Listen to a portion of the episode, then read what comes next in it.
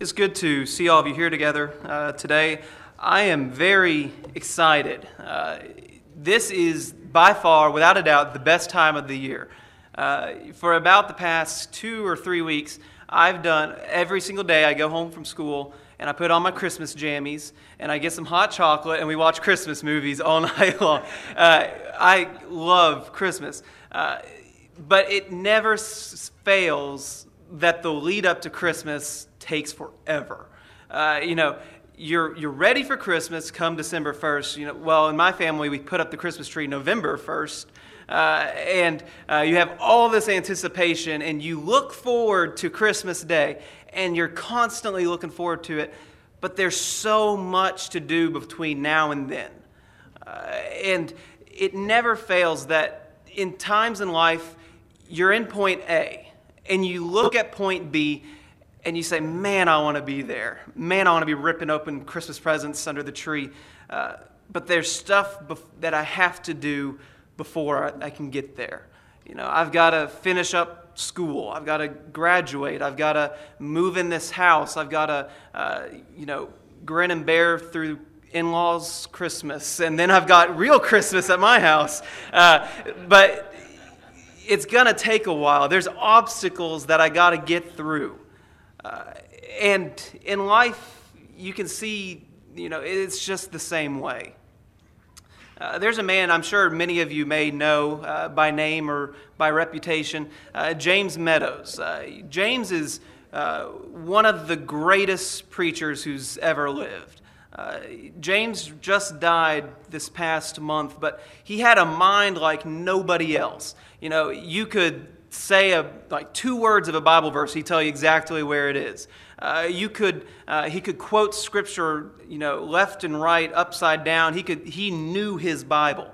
Uh, he was, you know, one of the most godly men you ever knew. And you look at somebody like James Meadows and you say, man, I want to be like that. But how?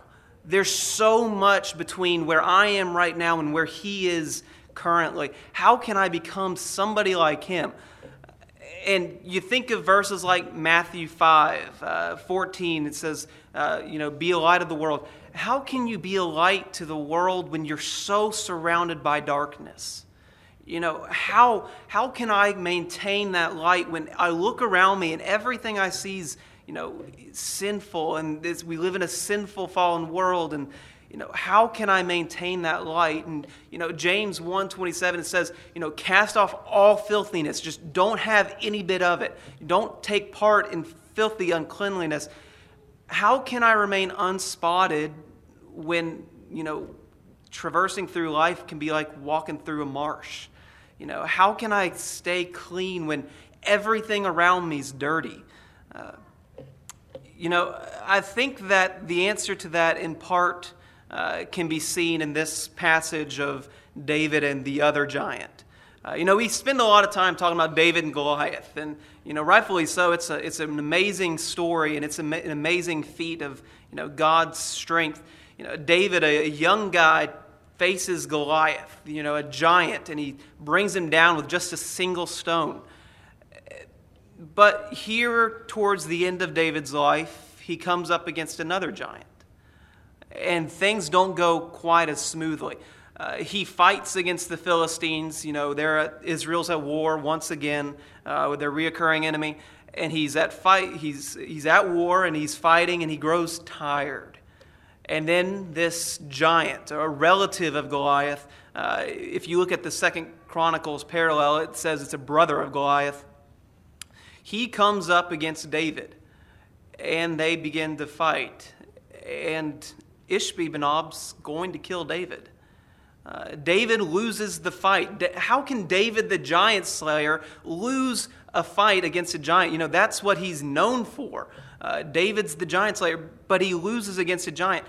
And as he's about to lose, he's about to lose his life, his nephew steps in, Abishai. And Abishai saves David. He kills the giant for David.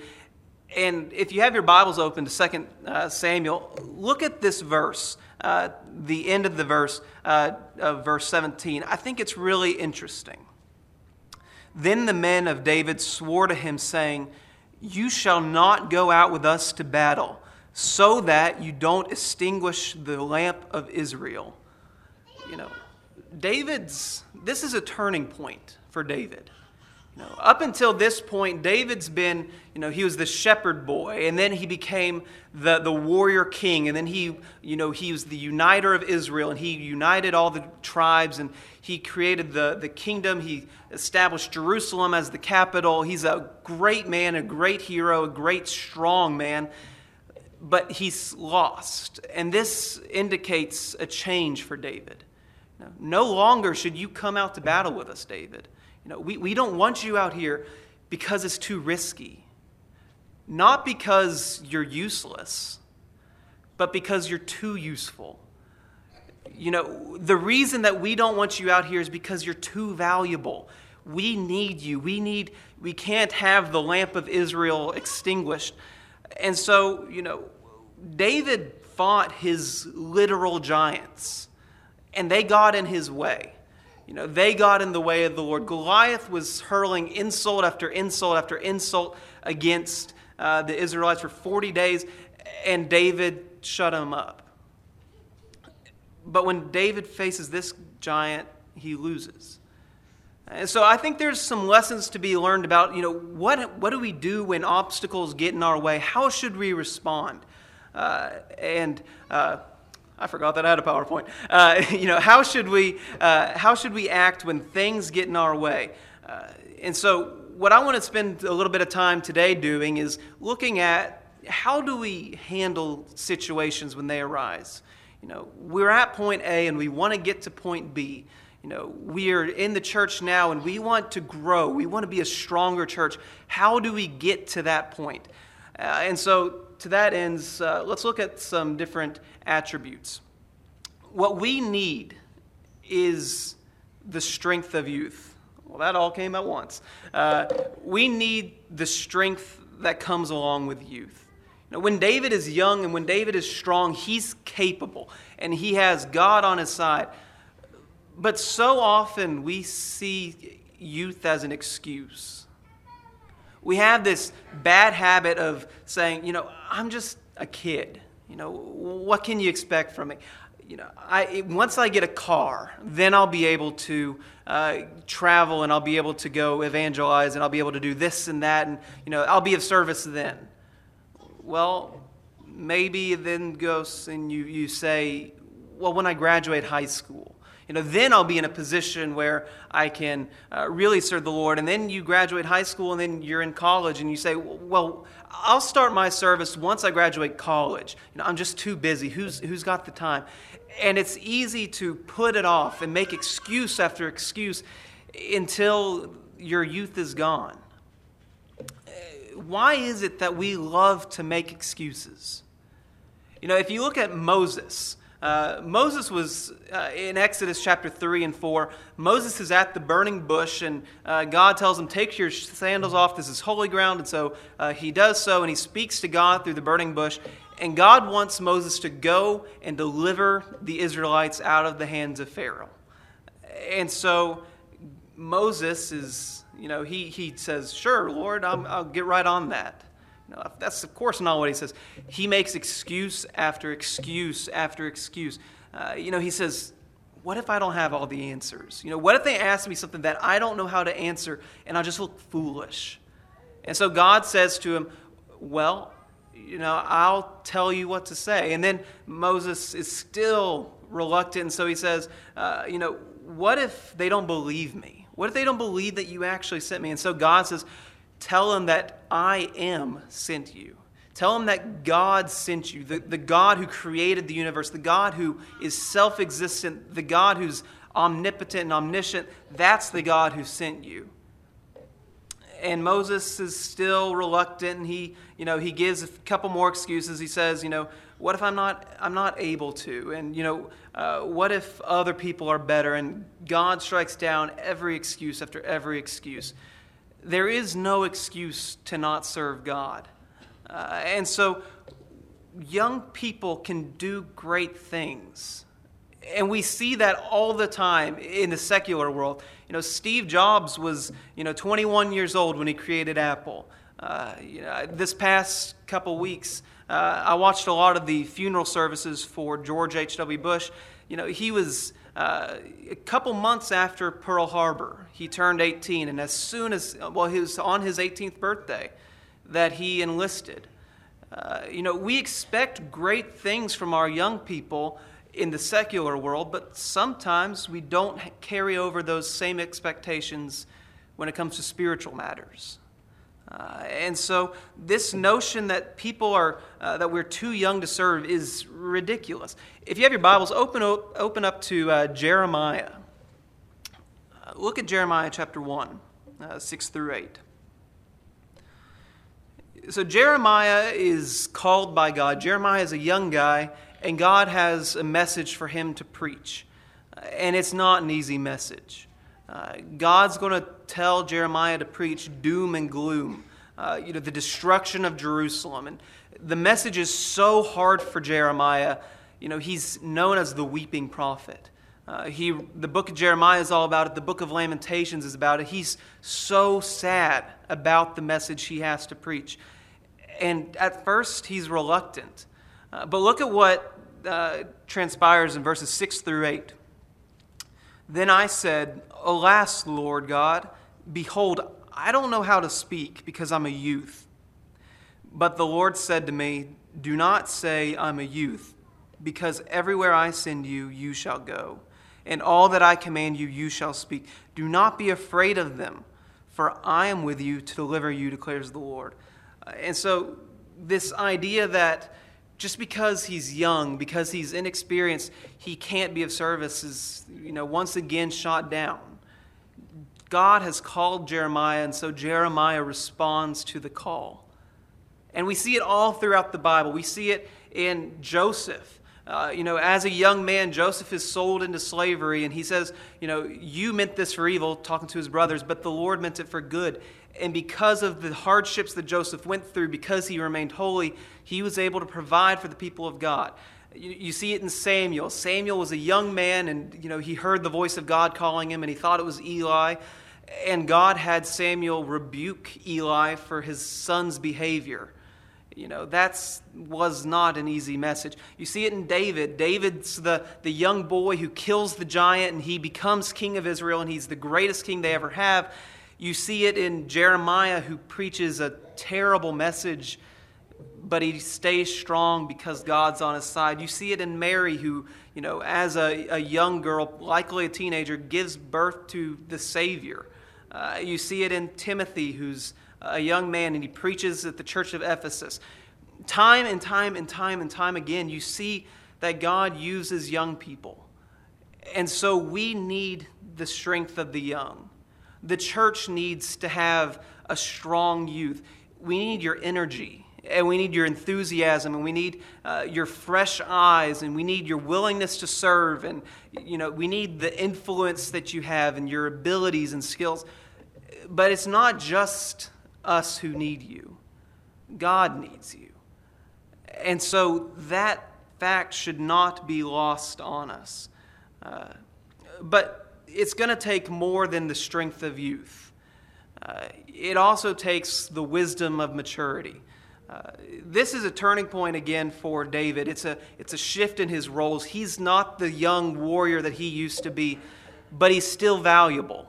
He's still necessary because he's wise and because he's uh, their king and he provides such great leadership. And so just because he's not the man that he used to be does not mean he's irrelevant. No, far from it. His new role is it's different, but it's it's just as necessary. Uh, you know, th- along with maturity and age comes wisdom, uh, and those are traits that are often neglected. You know, we don't talk a, uh, a lot about developing wisdom. Uh, and we don't always talk about growing in maturity. But uh, look at these uh, couple verses. James 1, verse 5. Uh, if you have your Bibles. But if any of you lacks wisdom, let him ask God who gives to all generously and without reproach, and it will be given to him. Uh, look at Hebrews chapter 6, verse 1. Therefore, leaving the elementary teaching about the Christ, let us press on to maturity, not laying again the foundation of repentance from the dead works uh, of our faith towards God. You know, we need to be pushing towards maturity. We need to seek wisdom. We need to pray for wisdom. Why? So that we can lead. Uh, you know, it's, it's never too late to do good. You look at the life of Moses, and uh, we talked about him a little bit earlier. Moses was 80 years old when he became the leader of the Israelites. Know, he was 80 years old when God spoke to him in that bush, and he served up until the end of his life. You look at Paul, and Paul served, and he was beaten, and he was, uh, you know, went through terrible hardships, even though, you know, he, him, he identifies as an old man. You know, Paul had uh, much to serve into his, you know, older age. And I can't help about thinking, at Carnes, uh, where I grew up, there was a, there was a man named Wendell Agee, and he also passed away a couple years back. But Wendell was, uh, you know, blind and deaf as a bat, uh, but Wendell was the best guy you've ever met. Uh, you know, he was on every mission trip that we did, and uh, a mission trip in St. Croix, we hand out some flyers at the local Kmart, and you know, Wendell's hounding people down. He's making sure that flyer gets in their car before they shut the door. Uh, but you see the, the love and the motivation in Wendell and it was infectious. You know, you saw the leadership that he provided, the example that he was, and people wanted to follow. You know, he worked twice as hard as everybody else on that trip because he understood what was at stake, that, that souls were at stake. And so it's, it's never too late to serve because God needs you. The church needs you. We, we need your leadership and we need your resolve and we need your, uh, your guidance and your learning and your wisdom and your uh, influence. God needs you. The church needs you. But it's not enough just to have a church of uh, strong youth, and it's not enough just to have a church of uh, wisdom, uh, the wisdom of mature people. You need balance. Uh, you need both. If you have your Bibles, open up uh, to uh, 1 Corinthians chapter 12. Uh, 1 Corinthians chapter 12. Uh, let's look at uh, 12 through 14. For even as the body is one and yet has many members, and also the members of the body, though they are many, are one body, so also is Christ. For by one Spirit you are all baptized into one body, whether Jews or Greeks, whether slaves or free, and we were all made to drink of one Spirit. For the body is not one member, but many. And I can't help but think, how does this relate? You know, a church that's, you know, missing an arm is not a whole church. A church that's missing uh, leadership is not a whole church one of God's greatest gifts, one of the greatest pieces of wisdom that He left us with was the establishment and the organization of the church. You know, we have an eldership of, of men and husbands and fathers that lead with all their years of experience and wisdom to help guide the Lord's family into success. Uh, you know, in Titus chapter 2, uh, we see this, this uh, dynamic of uh, older men teaching younger men and younger women or older women teaching younger women. You know, this mentorship between church members to help build them up, uh, to grow their lives spiritually. And that's what we need to do. In Acts chapter 2, uh, you know, we see that as anyone had need, the church grouped together and they met that need. They cared about one another. Uh, they care for uh, the, the weak and the vulnerable, the, the widows and the orphans. That's what the church does. Uh, and, you know, I can't help but think about, you know, all the different relationships uh, that you see throughout the Bible. Think of Paul's relationship with Barnabas. You know, Tim's been doing a, a great sermon or sermon series on, uh, on Paul. How must Paul have felt when Barnabas finally entered his life? You know, Paul was the persecutor. Paul was the insolent man. Paul was a violent aggressor, as what as he says in 1 Timothy. You know, this man who's the last person you would think would be touched by Christ, he became a Christian. And his life changed radically. And people weren't ready to accept him. And so sometime for some quite some time after he became a Christian, he's he hides out. He goes away and when he comes back, people still don't have uh, a good view of him, and people still don't want to associate with him. It takes the influence of Barnabas, you know, this, the son of encouragement, to bring Paul into the fold. Uh, you know, how must Paul have felt? Imagine the, the depth of the brotherhood between Paul and Barnabas. Imagine the love and the thanks that they must have shared. And you think about the relationship between Paul and Timothy. Uh, we're teaching a class on Timothy and for the high schoolers, and so uh, a lot of this is on my mind. Uh, Paul calls Timothy his son in the faith uh, on quite a few occasions. Paul's a man who's a, a lifelong bachelor. He was never married, uh, he never had his own son. But for Paul, because he was in the church, because uh, he was able to share this special bond with Timothy, he had a son. You know, he had a, a son in the faith. He was a mentor. He was a father figure uh, to this man who grew up maybe without the best father figure. Uh, you know, imagine the special relationship that they must have shared. And going back to, to Wendell Agee, you know, I, I remember thinking, you know, man, Wendell's the man. You know, he, he couldn't hear me if I told it to him, but uh, he is the, the greatest. You know, he had this special relationship with everybody in the church. And the same thing with James Meadows. You know, they had these special relationships because the church is what it is. And so the church needs the strength of youth and it needs the, the balance of uh, the guidance of wisdom. Uh, you know, and we're all a part of the same body working towards the same goal. You know, a church without youth is handicapped. A church without, uh, without maturity is handicapped. And I'm so thankful that I get to be a part of the Great Oaks Church where we have both. I'm grateful that this is a church where men and women are willing to serve and that we have so many young people who are ready and willing to work for the Lord because we need both. The church needs to be strong, and that needs to be a priority in each one of our lives. And so when obstacles arise in the church, and uh, they're, they're inevitably coming, and there's always there, how are you going to meet those obstacles? Well, maybe you should take a leaf from David. You know, when David, uh, David relied upon the strength of, his, of the youth, because David was, you know, guiding them in maturity. You have all parts present. Uh, God, you have David's wisdom, you have Abishai's strength. We need to work together in unity.